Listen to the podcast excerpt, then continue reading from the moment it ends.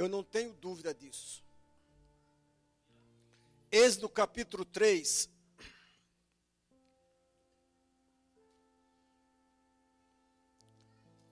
Versículo sete. Êxodo três, versículo sete. Já ministrei outro tema em cima desse, desse texto.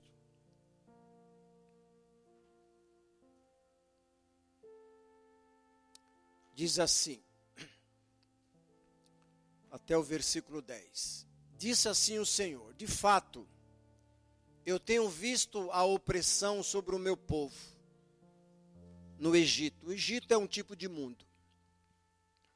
E também eu tenho escutado o seu clamor por causa dos seus feitores. E sei quanto eles estão sofrendo.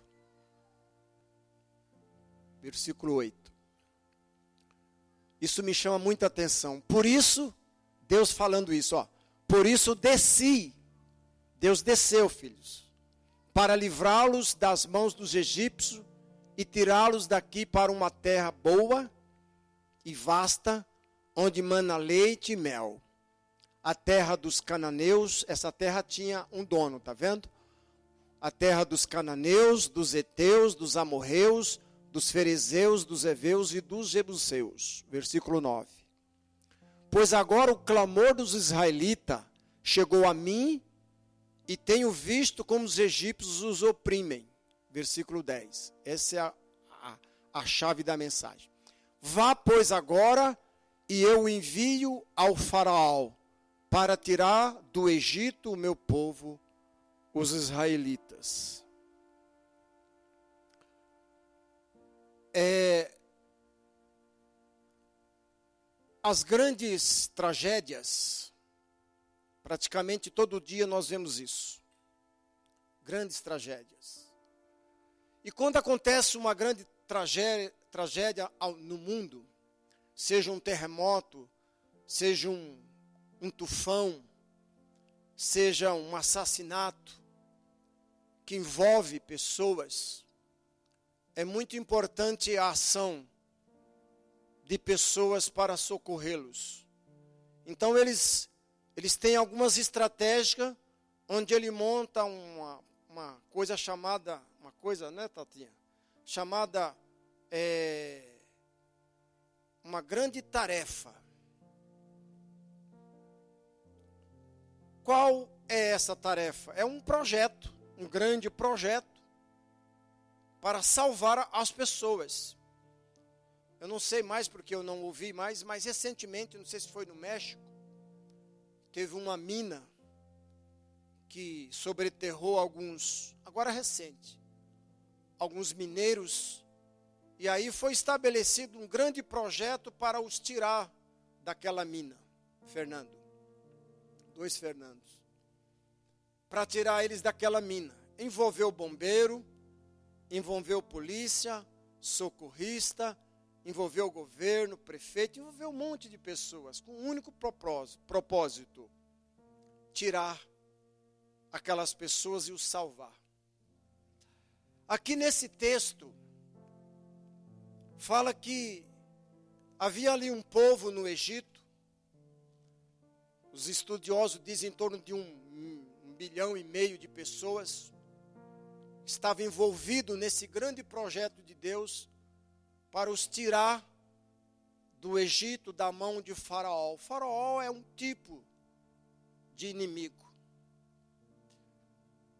E, e ali nessa, nesse projeto envolveu anjos, envolveu pessoas, envolveu ventos, envolveu rã, envolveu piolho, envolveu tudo, envolveu mar, envolveu peixes, e todos eles obedeceram à voz de Deus. Isso é interessante. Individualmente, para cada pessoa, Deus tem um propósito, Clarice. Com todo respeito, Clarice, eu amo demais vocês. Você escreveu uma matéria no Facebook, hoje eu estava olhando sobre o amor, eu achei interessante as suas declarações. Eu e a Ju estava olhando e, e curtindo. Coisa linda. O amor de Deus pelo ser humano. Então Deus, ele tem um propósito individualmente para cada pessoa, Lourdes. Eu sou prova disso. Alguns aqui não me conhecem. Mas nos anos oitenta eu contraí uma tuberculose. Naquele, naquela época a tuberculose era fatal. Matava. Eu tinha lá meus setenta e dois quilos, cheguei a quarenta e oito. Um saco de osso. Eu não era cristão. Eu só ouvia falar de Jesus. Nunca convivi com ele, havia de falar. Mas minha mãe já orava por mim. Minha mãe foi a pioneira. Hoje está com noventa e sete anos. E eu fiz um, uma oração muito simples. Lá em Campos do Jordão. Hoje se cura em casa a tuberculose. E eu fiz um, um pedido a Deus, uma oração. Falei, Senhor, se o Senhor não permitir que eu, que eu morra, se o Senhor me tirar desse, desse local com vida, eu quero que o Senhor prepare uma esposa, eu quero construir uma família, e eu quero parar com muitas coisas que o Senhor não concorda. Eu quero parar de pecar. Então Deus tinha esse propósito na minha vida. E mesmo que eu morresse, na hora de fazer o velório, ele iria me ressuscitar. Para me terminar a obra e o propósito que ele estabeleceu na minha vida. E para minha casa, para minha família. Mas do outro lado, amados, queridos, quando Deus tem um propósito, o inimigo tem uma proposta. Dê uma olhadinha para o seu vizinho e diga assim, olha, Deus tem um propósito na sua vida. Mas vigie, porque o inimigo tem uma proposta para você. Abram aí Mateus quatro.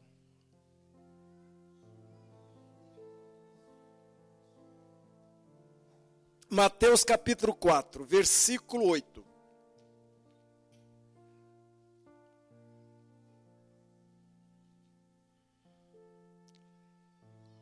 Mateus quatro, oito e nove.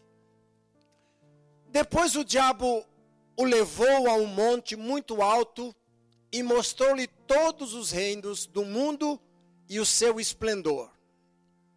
E lhe disse, tudo isto lhe darei se você prostrar e o quê? E me adorar. Versículo dez. Jesus lhe disse, retira-se Satanás, pois está escrito, adore o Senhor seu Deus e só a ele preste culto. Olha aqui. Deus tinha e tinha, tem um propósito para cada um de nós. E aqui nesse texto, ele não foi diferente. A sua estratégia mantém a mesma. Jesus vem ao, para o deserto para ser provado. E aí quem aparece? O próprio Satanás, e faz então uma proposta para Jesus. Ele o chama e diz assim, está vendo esse reino? Está vendo esse mundo? Tudo que você está vendo é meu, me pertence, porque Adão entregou. E isso, tudo isso aqui eu vou te dar. Só basta uma coisa, a proposta, que você se proste e me adore. Mas aí Jesus disse, olha, está escrito também. Ele usou Deuteronômio. Só o Senhor servirá e só ele prestará culto. Eu não sabia disso, eu não conhecia esse texto. Por muito tempo eu me prostrei diante de ídolos.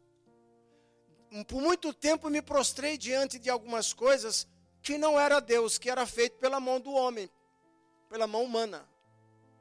Claro que eu estava cego, né? Mas o propósito de Deus se cumpriu em minha vida, no dia quatorze de abril de mil novecentos e oitenta e oito. Tomei uma decisão por Jesus. O propósito de Deus se começou a se cumprir na minha vida e na minha casa. primeira Pedro, capítulo cinco, versículo oito. primeira Pedro, capítulo cinco, versículo oito.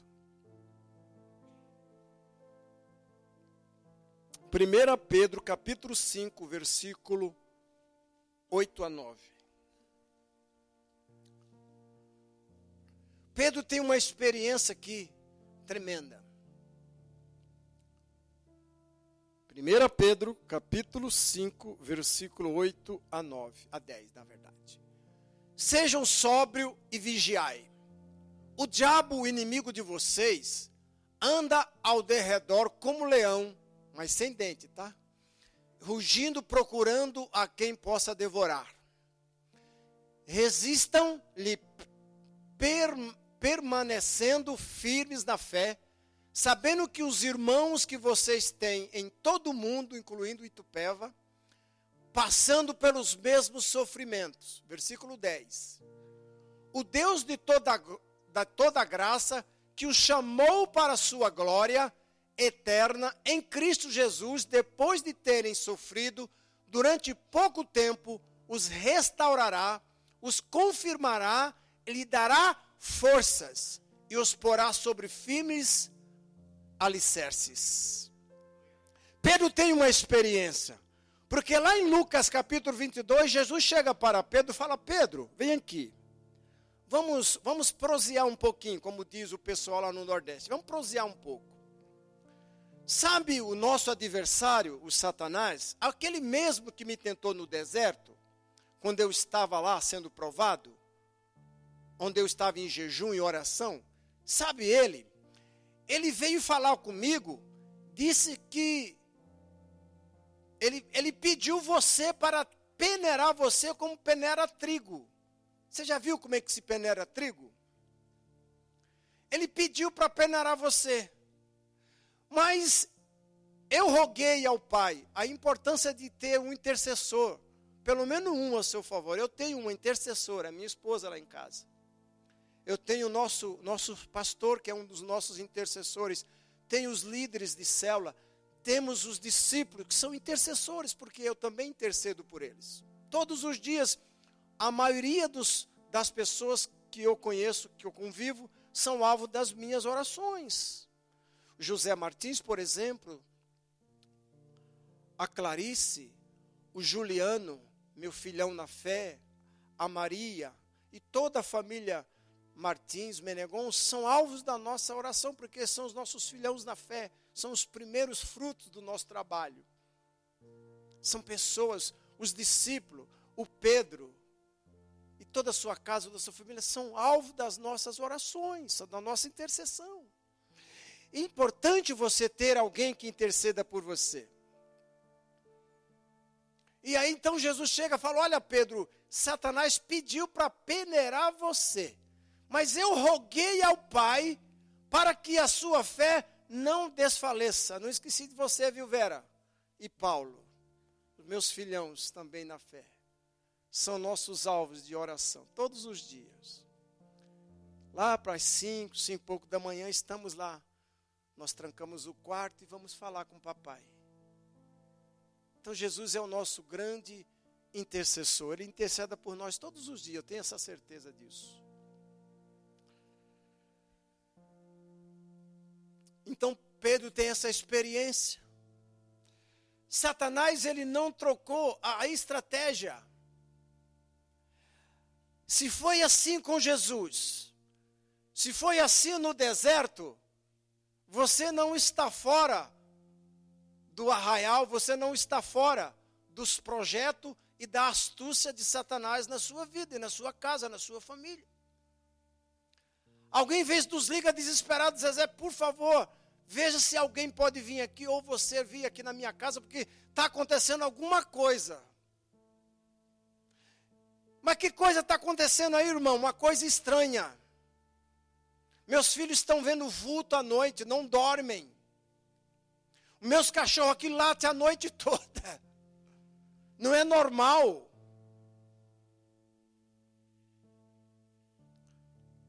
A minha esposa tem insônia, não consegue dormir de noite. Alguma coisa está errada.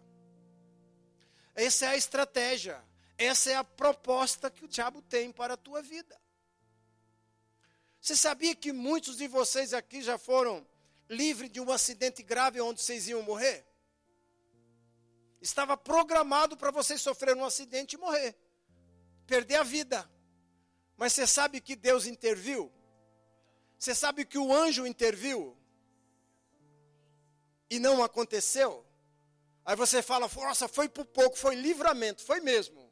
Foi Deus na sua vida. Porque a estratégia do diabo não muda, ela é a mesma. Se Deus tem um propósito na sua vida, Ele tem uma proposta. Agora, qual foi a primeira proposta que Faraó, que é um símbolo de Satanás, deu para Moisés e Arão? Abra lá, é Êxodo oito, vinte e cinco e vinte e seis.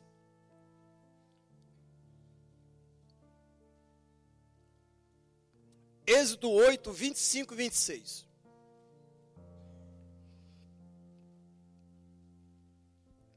Então o Faraó mandou chamar Moisés e Arão e disse: vão oferecer sacrifício ao seu Deus, mas não saia do país.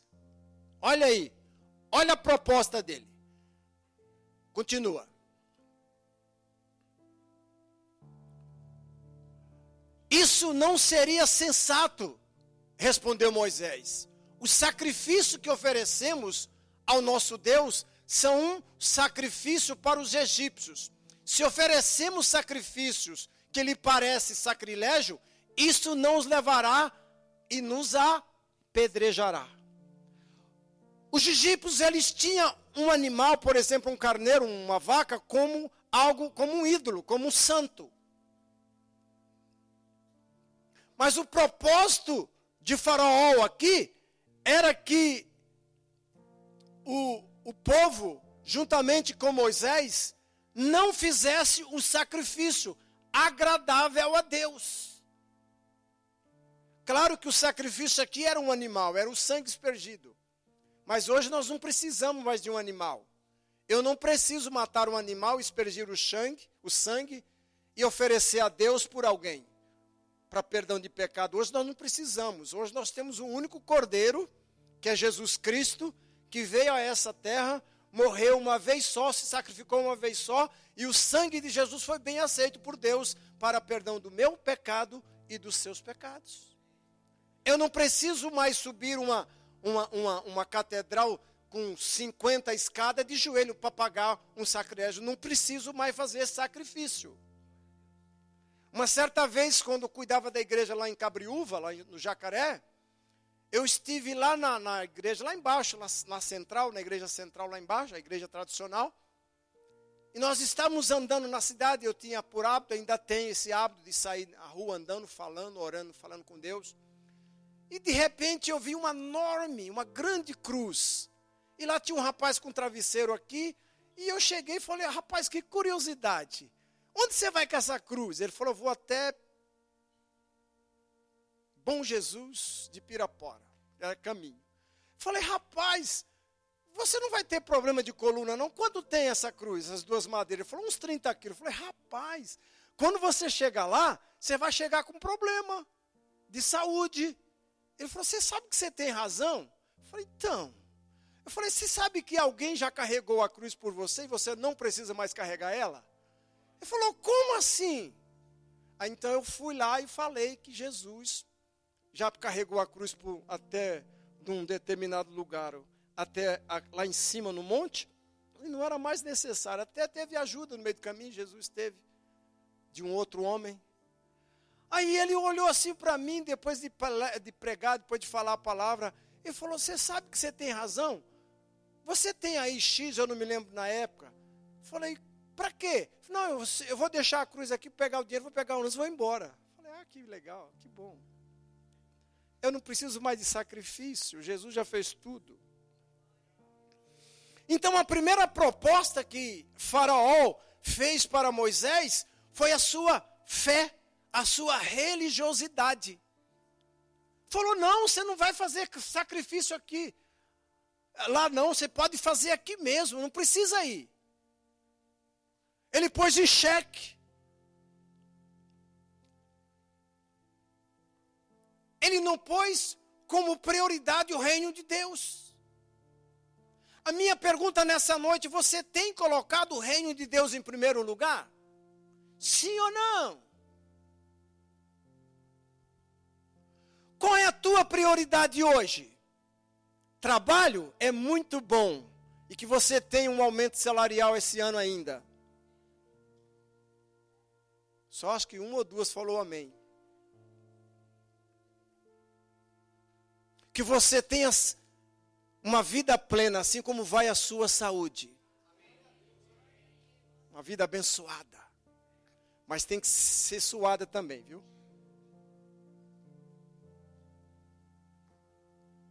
Eu estava vendo uma reportagem de um cardiologista.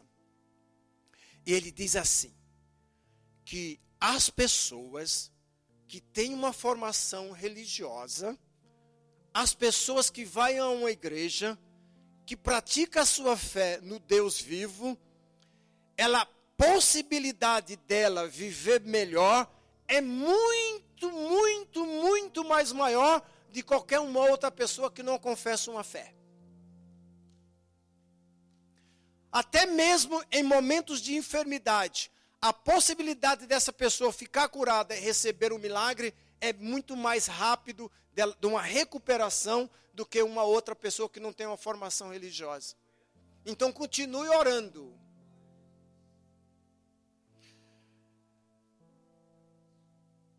Hebreus, capítulo dois, versículo dois. Hebreus, capítulo dois, versículo dois.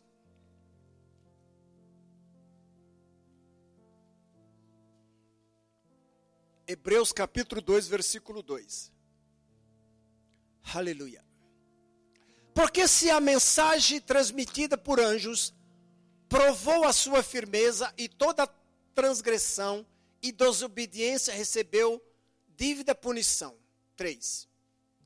Como escaparemos nós se negligenciarmos tão grande salvação?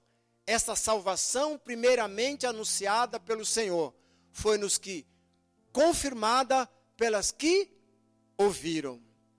Uma coisa que eu quero deixar no seu coração nessa noite. Não, não negligencie a sua salvação. A tua maior prioridade hoje é a tua salvação. Jesus pode voltar às meia-noite, zero hora e um minuto. De amanhã, de sexta-feira. A minha pergunta é, você tem convicção segura que você está salvo, que você vai com Jesus? Ou você vai ficar na cama e o teu marido sobe e você não vai? Ou vice-versa. Não negligencia a tua salvação. Uma certa vez perguntaram para Jesus, mestre, nós deixamos pai, mãe, irmão, deixamos tudo pelo Senhor. Jesus disse, olha, aquele que deixar pai e mãe por amor a mim e do reino de Deus, terá a vida eterna. Nós temos a vida eterna garantida, porque o próprio Jesus disse que eu preciso deixar tudo. Eu não posso negligenciar a minha salvação. E, e por fim terá a vida eterna. Segundo lugar, segunda proposta. Primeira proposta foi a formação e a fé de Moisés. Êxodo oito, vinte e sete e vinte e oito. Vamos caminhar, que a hora já foi. Água. Êxodo oito, vinte e sete e vinte e oito. Aleluia. Faremos três dias de viagem no deserto e ofereceremos sacrifício ao Senhor, nosso Deus, como Ele nos ordenou. Disse a Faraó, eu os deixarei ir e oferecerei sacrifício ao Senhor, seu Deus, no deserto. Mas não se afaste muito, orem por mim também. Querido, é... é a nossa formação religiosa, ela requer para nós um trabalho, um ministério. Eu amo o que eu faço, André. Eu creio que você também faz isso. Eu sei, Douglas, que nós amamos o que fazemos. Não é? Eu amo ver pessoas bem. A Bíblia deu...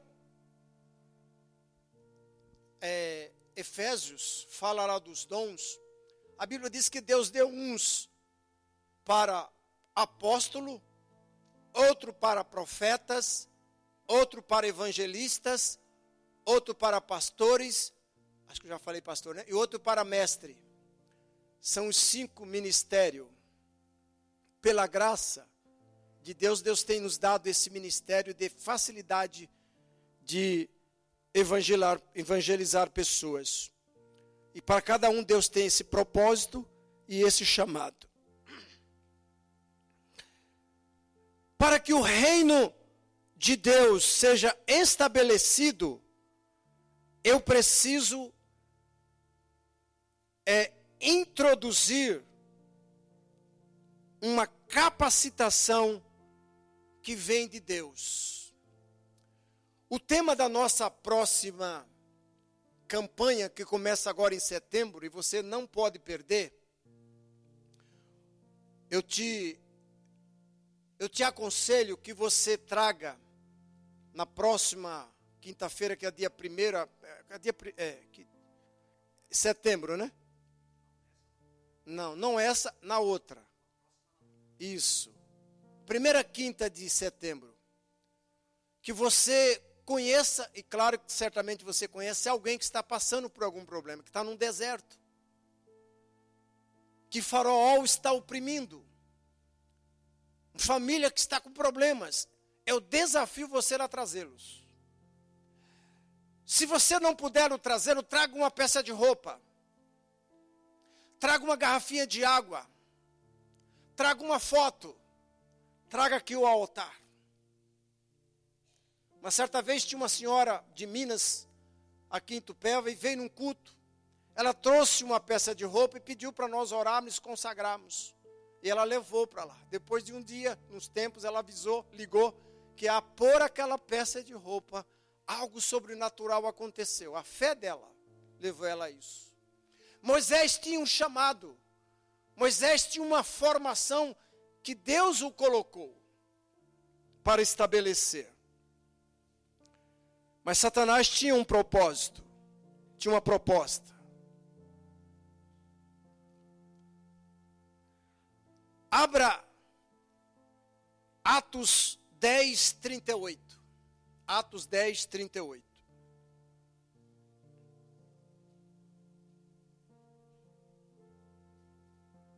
Atos dez, trinta e oito.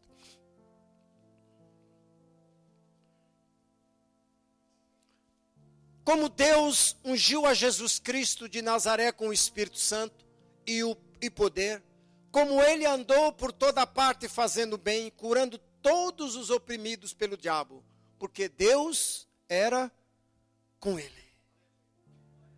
Mas aí você faz uma pergunta para si mesmo, mas Jesus não está mais aqui em forma humana, em forma física. Hoje ele é espírito. Hoje ele precisa de alguém que tenha um trabalho, que tenha um ministério, como tinha o Moisés e Arão. A igreja de, de Moisés era enorme, era grande. Mas Deus tinha um propósito. A Bíblia diz que a vontade de Deus, ela é boa. Ela é boa, ela é perfeita e agradável. Deus tinha um propósito na vida de Moisés. E ele tem um propósito na tua vida. Hoje ele não está mais em forma física, em forma humana. Hoje ele é espírito. E ele precisa de um corpo. Ele precisa de alguém que faça e continue fazendo a obra dele aqui na terra. E como nós fazemos isso? Atos capítulo um. Atos um. Atos capítulo um, versículo sete a oito. Atos capítulo um, versículo sete a oito.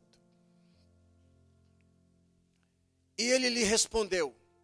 Está respondendo uma pergunta de algumas pessoas lá que estavam com ele, os seus discípulos. E ele lhe respondeu: não lhe compete saber os tempos ou as datas que o Pai estabeleceu pela sua própria autoridade. oito.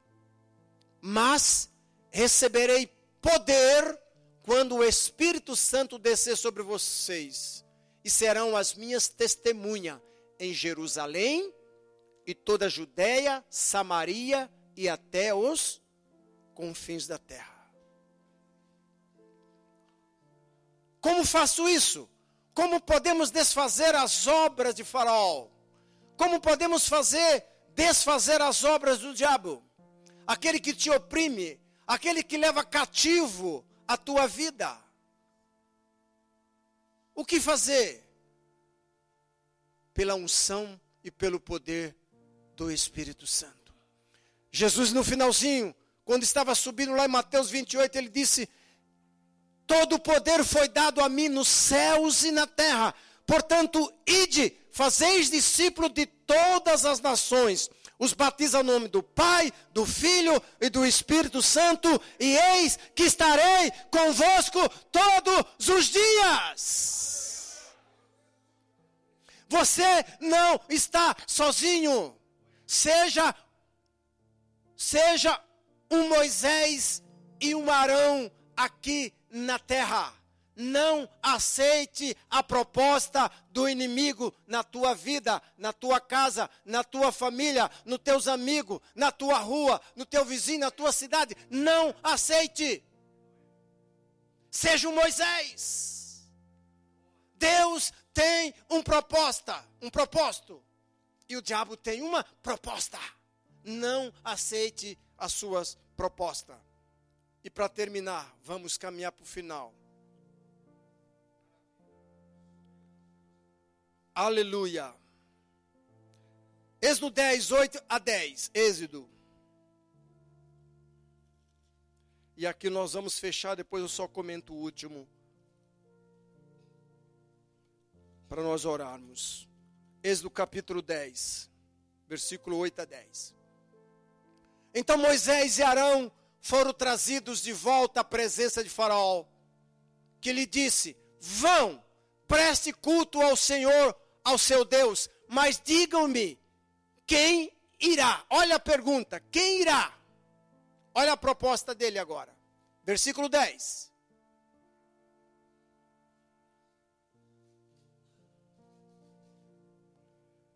Aleluia. nove, claro. É dez, nove a dez. Moisés respondeu: temos que levar todos os jovens, os velhos e os nossos filhos e as nossas filhas, as nossas ovelhas, os nossos bois, pois celebraremos uma festa ao Senhor. Versículo dez. Disse-lhe Faraó: vocês vão mesmo precisar do Senhor quando eu deixá-los ir com as mulheres e crianças, e é claro que vocês estão com más intenção. Ó, a proposta de Faraó. Vocês vão, mas vocês vão deixar as crianças. Por que ele disse isso? As crianças é uma geração. Você sabe o que o mundo quer impor. Você sabe que Faraó quer impor a nossas crianças nos dias de hoje. Às vezes eu me preocupo quem será o futuro presidente, quem será o futuro pastor, evangelista, o, pre, o, o diácono, o presbítero, quem vai ser o futuro líder de célula, quem será o ministro de louvor. Se nós não cuidarmos da nossa geração, dos nossos filhos. Ensina a criança no caminho que deve andar. Quando ela crescer, não desviará dele. Você pensa que Faraó gosta de criança? Ele não gosta, não. Ele sabe que é uma geração, ele sabe que é o futuro.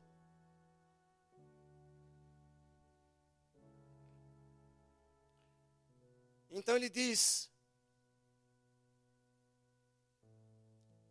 para, Faraó, para Moisés: não, não. Ele menosprezou a família tradicional, a família conservadora. Ele disse, não, as crianças vão ficar aqui no Egito, vocês podem ir. Mas Moisés não abriu mão. Deus tinha uma proposta, mas o inimigo tinha uma propós- um propósito. Nossos filhos são herança do Senhor. Nossos filhos, pais e mãe de joelho e filhos em pé, servindo a Deus. Não vamos deixar que a sociedade moderna pense dessa forma.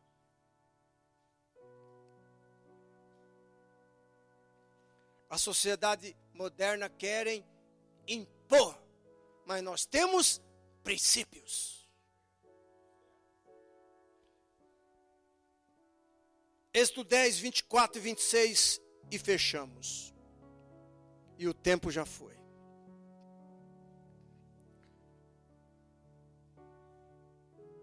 Êxodo dez, vinte e quatro a vinte e seis.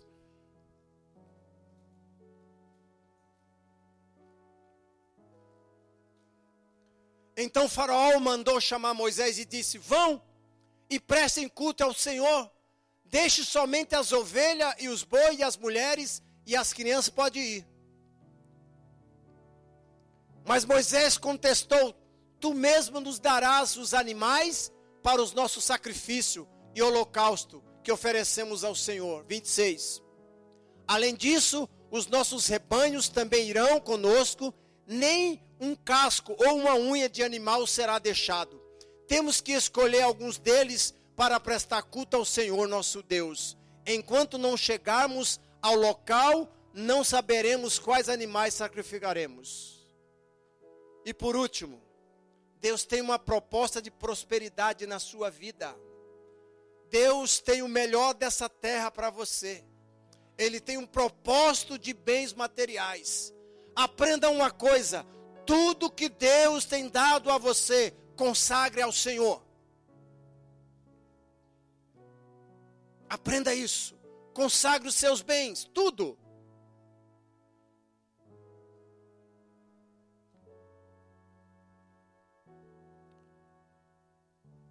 O propósito do inimigo era mexer nas finanças do povo.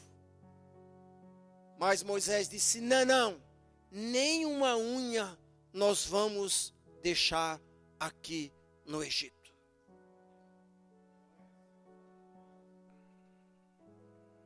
Amados, nessa noite, qual é o tipo de luta que você tem? Aonde Faraó tem tentado de dar uma, uma proposta para a tua vida. Se Deus tem um propósito. Qual é a proposta que Ele tem te oferecido? Não vá na igreja hoje. Não, você assiste na televisão. No, no tablet. Não, fica aí mesmo no sofá. Essa é a proposta. Mas valeu a pena você vir aqui essa noite. Fique de pé.